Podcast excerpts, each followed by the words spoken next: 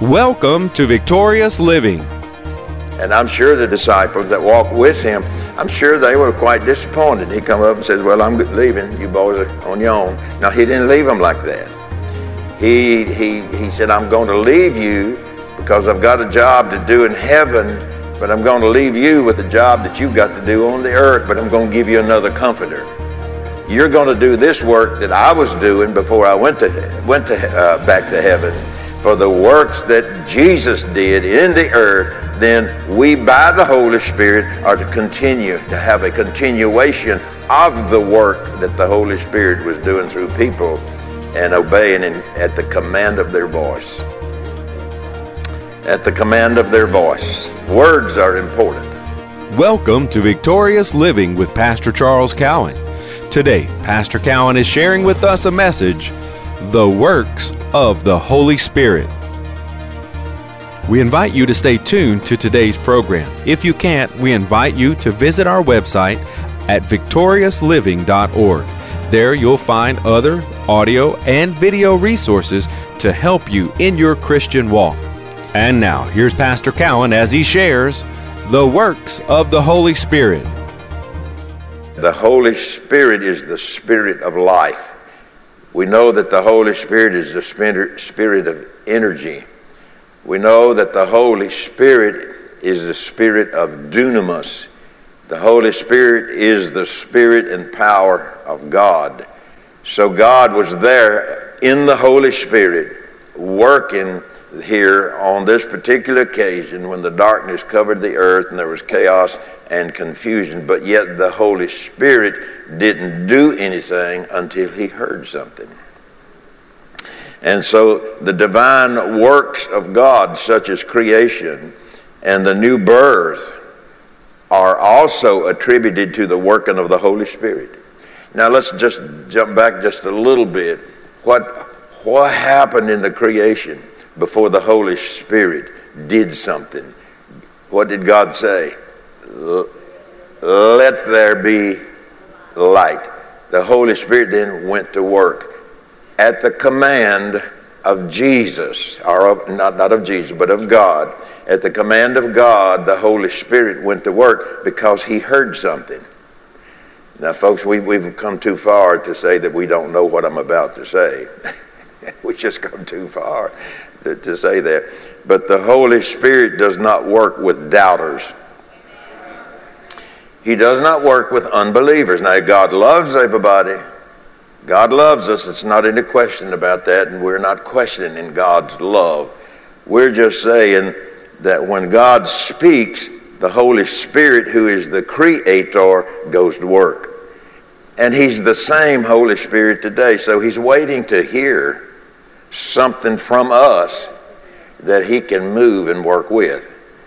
So he can't work. It can't work when all of the darkness or whatever is coming out of our mouth. The Holy Spirit is not working with that because that's not his job to do that. It's not his responsibility. That's my responsibility, our responsibility to understand or to know or to make sure of what's coming out of my mouth is something that the Holy Spirit can work with. And so the Holy Spirit doesn't work with confusion. He doesn't work with a confused person. He just don't do it because he's not confused. So if he's not confused and I'm confused, it would behoove me as the confused to go to the one that's not confused. That would be smart, wouldn't it? Amen. Well, sometimes people are not so smart. That got quiet, didn't it? Amen. So the divine works of God, such as creation and the new birth, are attributed to the working of the Holy Spirit. So it was the Holy Spirit that quickened you, quickened me, when I made my confession.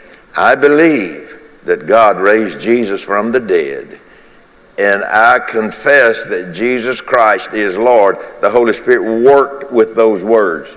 He created something with those words. Well, what did he create? He created the new creation. Well, where's the new creation at? It's in us. It's in the Christian. It's in the believer. So the Holy Spirit was the agent in the new birth as just as much as he was the agent in the creation of the world or the earth or the cosmos. He's just as much at work in a person that will receive him by saying those words. So, you know, sometimes people have made it hard. Well, it's just too hard to get saved. No, it's not. It's just hard for a person to say what gets them saved. Reason being is they have a sin consciousness. They're more conscious of sin and mistakes that they have made than they are that the Holy Spirit, when he recreated or created us in the life and nature of God, you see, he is just as much as powerful there as he was, or here as he was there. So he's on the inside of you tonight. What you say will determine what he does. What you don't say will determine what he don't do. And so it comes to us in words. I believe that Jesus is the Redeemer. I believe that Jesus is the Savior. I believe that Jesus is the Healer. You know, whatever words that's coming out of our mouth from the Word of God, the Holy Spirit will back that with his creative power. And so we understand that. We don't have a problem with that. I don't think we do. So the Holy Spirit was and is involved in everything that God has done or yet will do. So if that's true, then it behooves me to keep him active in my life. Notice what I said, that the Holy Spirit was and it is involved in everything that God has done and yet will do. So we can say this, that the Holy Spirit works outside the church as well as in the church. He works on the streets just as much as he works inside the church. But guess who does he work through? He works through our words. He works through what we say. So, you know, we got to be careful what we say walking the streets of this evil world. Well, the world's got a lot of evil in it. Well, you know, it just looks like things are getting worse. Well, the Holy Spirit says, I think I'll take a seat. Because he's not going to work with those words. Yes, you look around us, but yet while we look not at things which are seen, but at things which are not seen, for the things which are seen are temporal. This world's going to get straightened out. It may not be by a bunch of politicians. It may not be by a politician, but it's going to get straightened out because God, by the Holy Spirit, is going to straighten these things out if he can get help from us. Hallelujah. From the church. All right, now let's go to John's Gospel then. We're talking about the workings of the Holy Spirit. John chapter 14, verses 16 and 17, and this is Jesus. Now, keep in mind that all these scriptures, there's been no new scriptures written. And there ain't nothing in the Bible that has never been preached. Somebody, somewhere, has preached it. May not be me, may not be you, it may not be Dr. So-and-so, it may not be Evangelist so-and-so, but somebody somewhere has preached what's in the Word.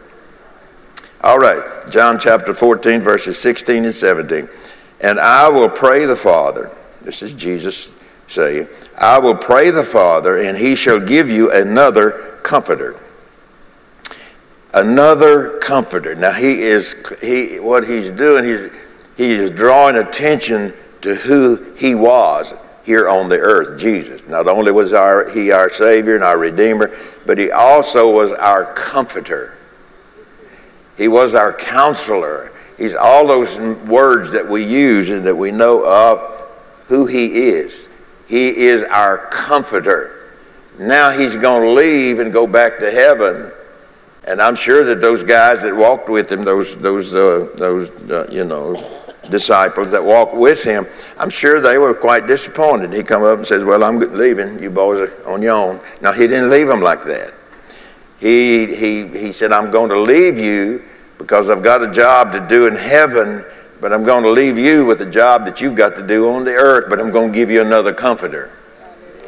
I'm going to give you somebody just like me to work with you when I go to heaven to appear at the throne of God for you, for us, for me, and you're going to do this work that I was doing before I went back to heaven.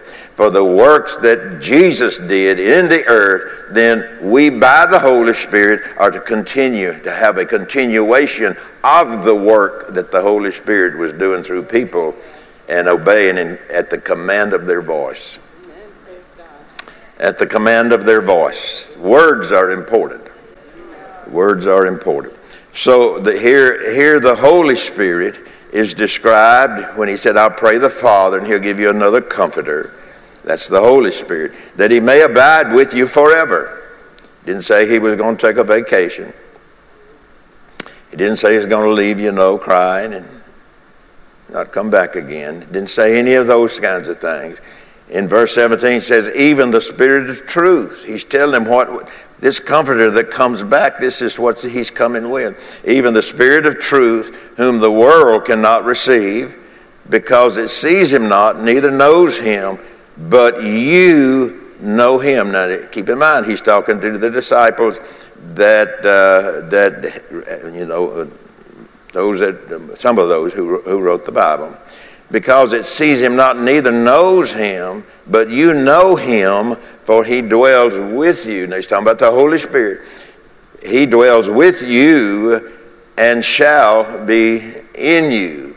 Now, let me say this. We won't go in that direction so much. But the Holy Ghost came back to dwell in you, in us, but he also come back to come up on us. So it's the Holy Spirit within and the Holy Spirit without, or the Holy Spirit upon. So he's the energizer of the life that's in me. The Holy Spirit is the generator of health and life that is in me. But for those works out there that are of God's power, then he's on us to do those works. The works that I do shall you do also. That's what Jesus said. And we know then that the Holy Spirit, when the Holy Spirit comes on you, he is in you to help you live your life, to help you use your faith, to help you as a person. But he'll come on a person to do these works out here that Jesus said, the works that I do shall you do also, and greater works than these shall you do, because I'm going to the Father. And so the Holy Spirit is described then, the Comforter. The Holy Spirit is described as a counselor. Boy, if you want to get some good counsel, yes. Go to Dr. Jesus. Yes. Amen. The Bible is the greatest counsel you'll ever get. Yes. That's right. And you can train yourself to walk in the counsel of the Word. Amen. Okay, thank y'all for all your houses. So we are to train ourselves with the help of the Holy Spirit to be able to counsel our own life. And in being able to counsel our own life, we're able then to help someone else who can't counsel their life. And so the Holy Spirit's in us. So the Holy Spirit here is described. It's our hope that today's message, The Works of the Holy Spirit, has ministered to you. We invite you to come visit us at our website, victoriousliving.org. There you'll find audio of today's sermon and different resources and materials that can help you in your Christian walk. If you would like to request a free CD copy of today's message, you can do that by calling 1-800-842-7896. Again, that number, 1-800-842-7896. If you'd like to receive a free CD copy of today's message, please request offer 23. Today's special offer number is 23. From Pastor Cowan and the congregation of Faith is the Victory Church, we'll be looking for you next time on Victorious Living.